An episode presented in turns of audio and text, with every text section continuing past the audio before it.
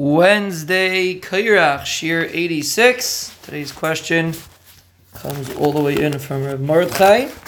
He wanted to know if there is, we are discussing yesterday regarding learning in Kailul, a person that has less money, does he get more schusim than a person that has more money? For example, Rabbeinu HaKadosh was very wealthy.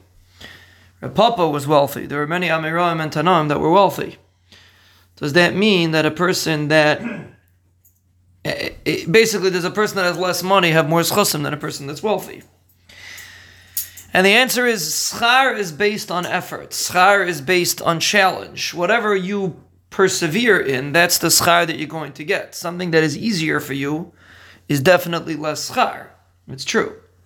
However, a person has a job in this world which is to do their Bainishlam's Ratzin.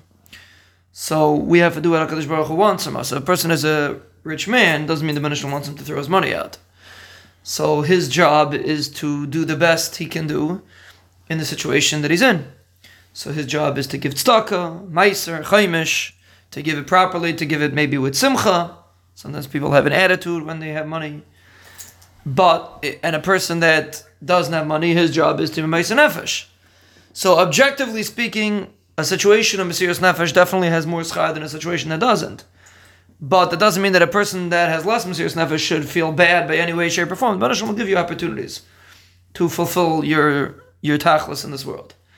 In order to fulfill your tachlis, all you have to do is follow the cues. The Rebbe set you up in a certain system with a certain spouse, with a certain job, with a certain friend, with a certain situation. And if you respond properly to your situation, then that's all the Rebbe asks from you. Hashem doesn't ask you to put yourself in a matziv that you have to suffer. It's not our responsibility in this world.